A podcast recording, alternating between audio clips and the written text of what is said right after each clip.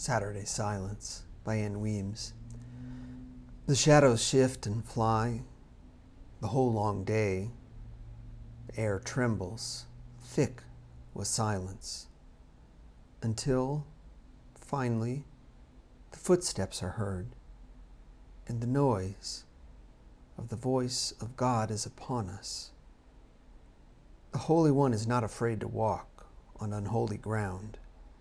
The holy work is done, and the world awaits the dawn of life.